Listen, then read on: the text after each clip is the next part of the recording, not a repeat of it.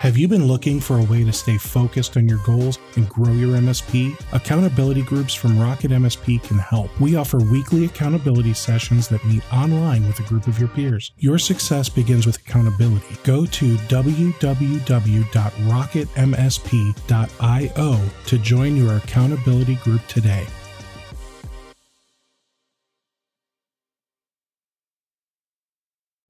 If you haven't heard about Anchor, it's the easiest way to make a podcast. Plus, it's free. There are creation tools that allow you to record and edit your podcast right from your phone or computer. Anchor will distribute your podcast for you so it can be heard on Spotify, Apple Podcasts, and many more. You can make money from your podcast with no minimum listenership. It's literally everything you need to make a podcast all in one place. Download the free Anchor app or go to anchor.fm to get started. What we're going to do right now is we're going to wrap up uh, the part one of the podcast now, and and then I'm going to cut and trim and snip and snap and do some things on the audio, and uh, at that point the next episode is is kind of where we'll be then. Um, so let's start part two now. Uh, mm-hmm. Welcome back. be right. back, Steve. Yeah. so, uh, you know, we we talked about uh, you know, what is MSP Magic, your investors, developers, competitors, mm-hmm. um, and even what it's like to get support from you. Now, I'd like to talk to you about some technical details. Mm-hmm. Um, so, so now, now I've got to ask the really hard questions. I'm sorry, it's just got to be done. Where's our data stored? Yep, easy. That's uh, so everything's hosted inside Azure. Right now, we're hosting inside the uh, Australia East data center, so it's in Sydney, Australia. Uh, the plan is as the adoption of the product grows around the world, we'll have isolated deployments uh, for those regions. So, for example, if you're a partner in North America, we'll deploy and host you in the future in one of the American data centers inside Azure. And if you're a European partner, will hold you in one of the European data centers that they have, and then we'll keep the Australian one for the for the APAC region. But today, okay. no, it's in Sydney, Australia, in Azure. All right, uh, that's unfortunate for today, but that's mm-hmm. fine. Uh, so if if somebody says I need data sovereignty and they're in the EU, as of right mm-hmm. now, there's really nothing you can do to help. Uh, we can definitely talk about it. So if they are um, in a position, you know, if they have a sufficient number of tenancies that we can sort of bundle together with a few other partners, we can look at sort of speeding up that um, speeding up that release in, in the European data centers. Okay. Um, All right. But to date, that question hasn't really come up with um, with our partners so far. Now, what about like multiple mm-hmm. data centers? Because you know you said everything right now is in Sydney, but mm-hmm. what if? uh And here's where I get real confused. You guys don't have hurricanes. No, we have a lot of other things that will try to kill you, but not hurricanes. oh, actually, no, we do have hurricanes. We have um, we have typhoons and hurricanes in, in Queensland. They wipe out mm. the hmm. banana and sugar crops uh, pretty frequently for us. Dumb question. What's the difference mm-hmm. between a typhoon and a hurricane? Uh, I think one is inland, one's out in the ocean. I could be wrong. Uh oh. I thought they were both in the ocean. Uh, um, you know what? That is actually a part of uh, science class uh, and back in primary school. I didn't pay quite enough attention to. Um, yeah, I told you I was asking tough questions. Um, mm-hmm. all right, all right. All right. So, you know, what if uh you know you have one of these freaking Australian wildfires again and it burns down mm-hmm. your your Sydney data center. Do you guys have something Mhm. set up for like redundancy, uh, high availability, and anything? Yeah. So we basically manage all of our infrastructure as code inside Azure DevOps. We do backups rather frequently, multiple times a day. So when it comes to recovering from a disaster like that, we could spin something up in America, Europe, somewhere else in Australia if it's not on fire, um, and be back up and running fairly quickly. Okay. And you say fairly quickly. Are we talking seconds, Mhm. minutes, hours? Um, I would probably say minutes to hours. Okay. Mhm. Less than a day, though. Oh yeah. Okay. Now, you said you guys do backups. When's the last time you've tested a restore of your backups? Restores of backups, they're tested a couple of times a week. Um, so we do that for pretty much our entire environment. Whenever we do a deployment of the code, we'll back everything up. Uh, we'll test the restore of that backup before we do a new release. That way, if um, something doesn't go quite as planned, we know at least that we have the backup and we know that we can restore it. So we can do a, a full rollback. Excellent. Now, with you having access to our data, or at least I assume you have Mhm. access to our data, it feels like you do, right? Um, y- You meet some compliance, right? Yeah, so we follow the Australian Data Privacy Act. Okay. What What about um, hashtag America? Hashtag America. Um, so we're not really like HIPAA compliant or anything like that. We're a fairly new company, so Okay. haven't quite gone down that path just yet. Uh, but we have started with ISO certification, looking into that. Um, so that's that's something that's on our roadmap as well for us.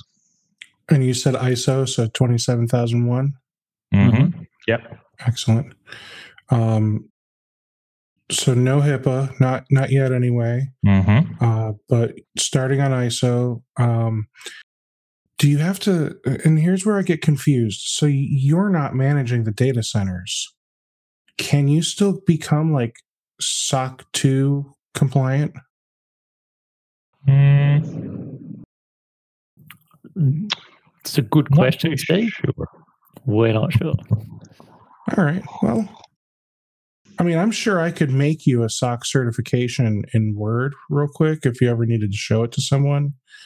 But I have I have no idea how how uh, obviously in order to to actually show and prove that you're compliant, you have to have an independent audit. Um, Mhm. You're nowhere near that type of process yet. It's yeah. I mean, look, the thing is, given where, where we are in this um, process, it's still very early for us, and um, you know, we're not long out of, I guess, uh, testing the market to see, you know, ha- is this product going to sink or swim? And so, really, the next thing we, we're going to have to do is get onto this stuff. It's just hasn't been hasn't been the you know number one priority at this point. But we, Okay. you're not the first person to ask these questions of us. And uh, for for this thing to truly be successful, we're going to have to do all those things. And of course, we want to do all those things. They're just uh, they're not they're not the easiest things to get done early when you're in startup phase uh, for for a number of reasons. And usually, uh, well, I'll say cost and and also re- t- allocating the resource and the time to get it done. They're, they're quite intensive processes. Mm-hmm. So, what kind of information are you guys theoretically, hypothetically, actually able to Mhm. access once we start using your product? Yep. So with the automation platform, because we are uh, changing, have the ability to change and enforce settings on tenants as well as read the settings. So we basically have the equivalent of global administrator access to the tenancies. So, you could, like, we're just going to play Let's Pretend, okay? Mm-hmm. So, let's pretend a terrible, horrible, no good, very bad person starts working for MSP Magic. Mm-hmm. that person could log in to, we'll pretend I'm a, a customer. Mm-hmm. They can log in as me and start impersonating all of the administrator accounts for my clients. They could if employees had access to that. Um, the only people that have access to that would be Tas and myself. So, Okay. unless one of us has a evil twin brother that we don't know about, I think on that front we're pretty safe. We do have a fairly decent segregation, uh, both as a policy but technically, between like our dev testing environments and production. So we do protect the protect the production environment um, from that, um, and basically nobody really has access to that from the dev side. It's it's only literally Tas and myself that would have access to that. So Um, that that terrible, horrible, no good, very bad employee would basically have to socially engineer one of you in order to gain access to the production side. Mm-hmm. Mm-hmm. But what about the dev side? If they were an employee that is a developer, Mm-hmm. what is what is the the possibility of them, you know, slipping some secret code and doing something nefarious. I, I don't know what they can do with, you know, changing the code, but like I'm I'm looking back to, you know, look at what happened at SolarWinds. You know, somebody Mhm. somebody did a thing and somehow started uh, installing malware on some really important networks. So what what's the likelihood that somebody can do this? Not will, Yeah. but can. Mm-hmm. Yep. Look, really good question. Um, coming from that sort of MSP background, we are very conscious, very aware of security. That we do hold the keys to a lot of castles as MSPs, and then as MSP Magic, it's even greater again. So we've kind of engineered the product in such a way that well, there is a pretty big segregation between the different parts of the app, and it's broke up into three applications effectively. There's what we call the the public environment, which is the the web application that you would log into. You'd manage the customer's tenancies, um, and even from a partner side, if you're an MSP and you have a junior tech that goes in doesn't really know what they're doing, they're very limited in terms of what they can do. They can like enable MFA, things like that, but they can't like from the MSP public app read people's emails, delete users, anything like that. So that's what our developers have access to. They basically work on the public side of the application. What we then also have is what we call the protected environment, which is where the actual automation runs to enforce the settings on tenancies. Um, that has that's where things like the credentials are stored inside Azure Key Vault.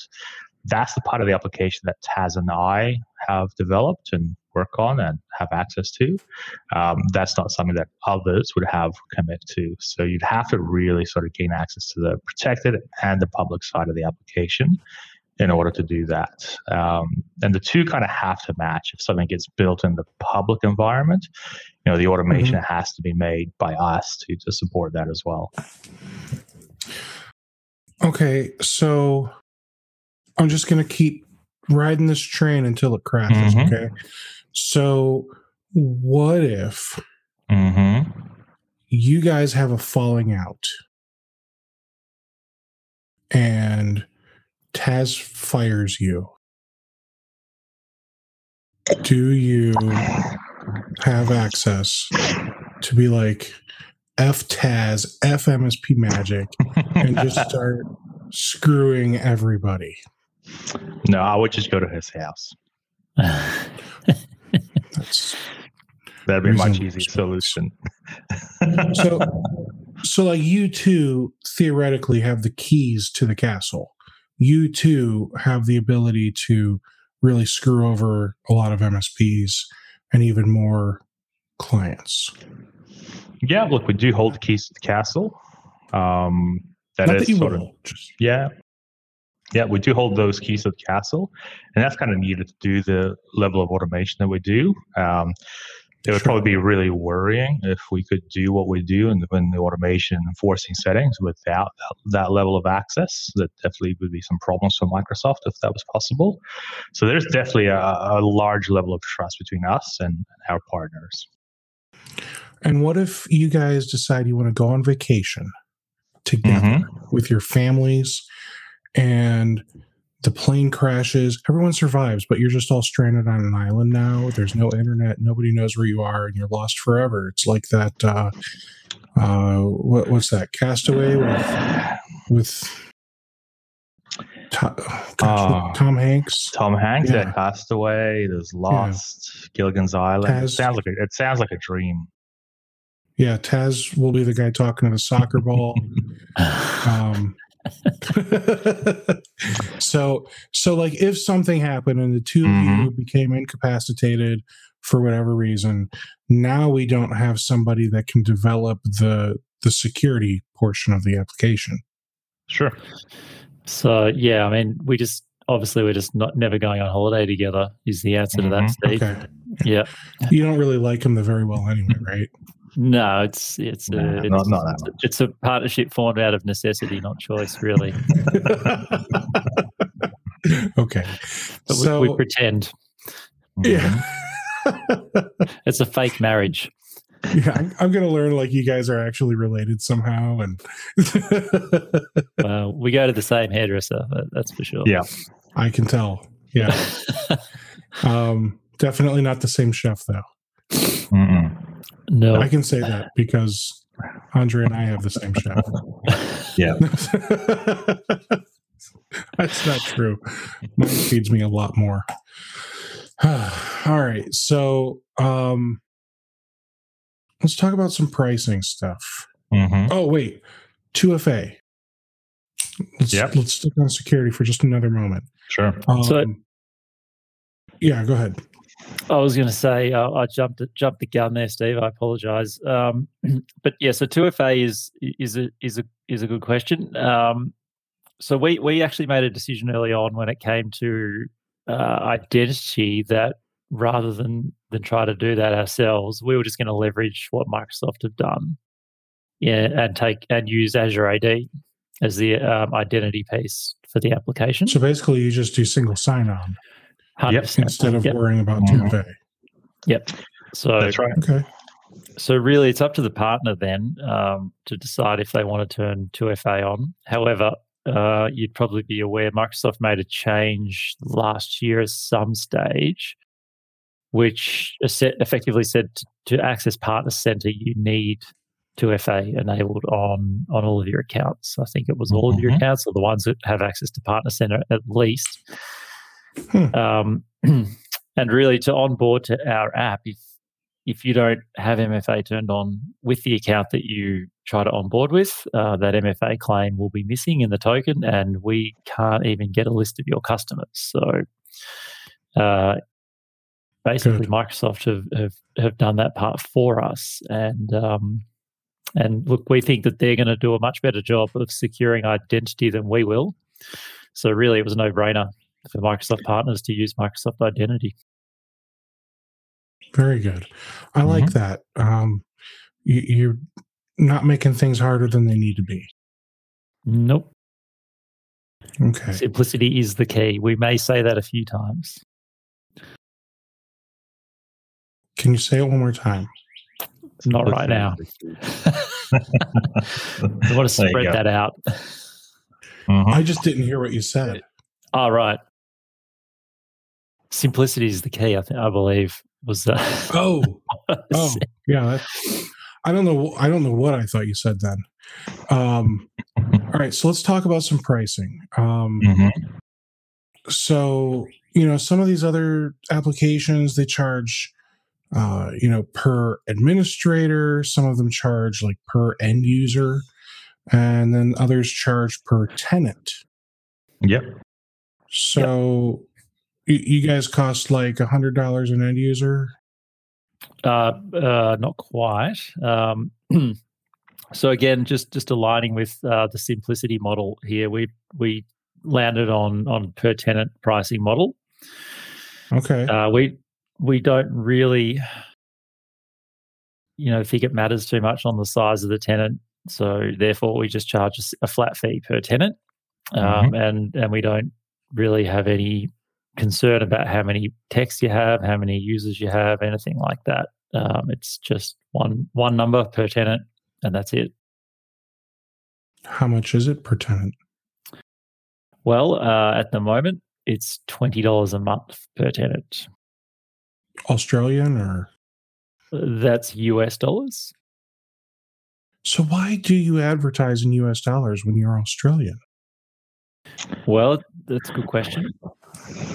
Andrey, yeah. you want to? Sure. So I think uh, USD is probably a much more widely accepted currency globally than the Australian dollar. Um, and with the recent sort of changes in the direction that Microsoft's going, they've recently moved um, their Azure consumption to all be metered in USD as well. Um, and I think in the next year or so, they're also planning to do the M365 to be metered in USD. Whereas a lot of countries like Australia, for example, we now right now we pay in Australian dollars to Microsoft, but the metering on Azure happens still in USD with like an FX rate. So I guess it's really just kind of trying to align a little bit closer to what Microsoft does. So not straying too far away from it just makes it a little bit easier for partners to sort of get up and running with the product. Whereas if we entirely reinvent the wheel or stray from the norm, um, just unnecessary changes and difficulty. Cool. And are you going to sell to whoever wants to give you money or only MSPs or Microsoft partners, I should say? Yeah, MSPs um, were the only ones that can use the product.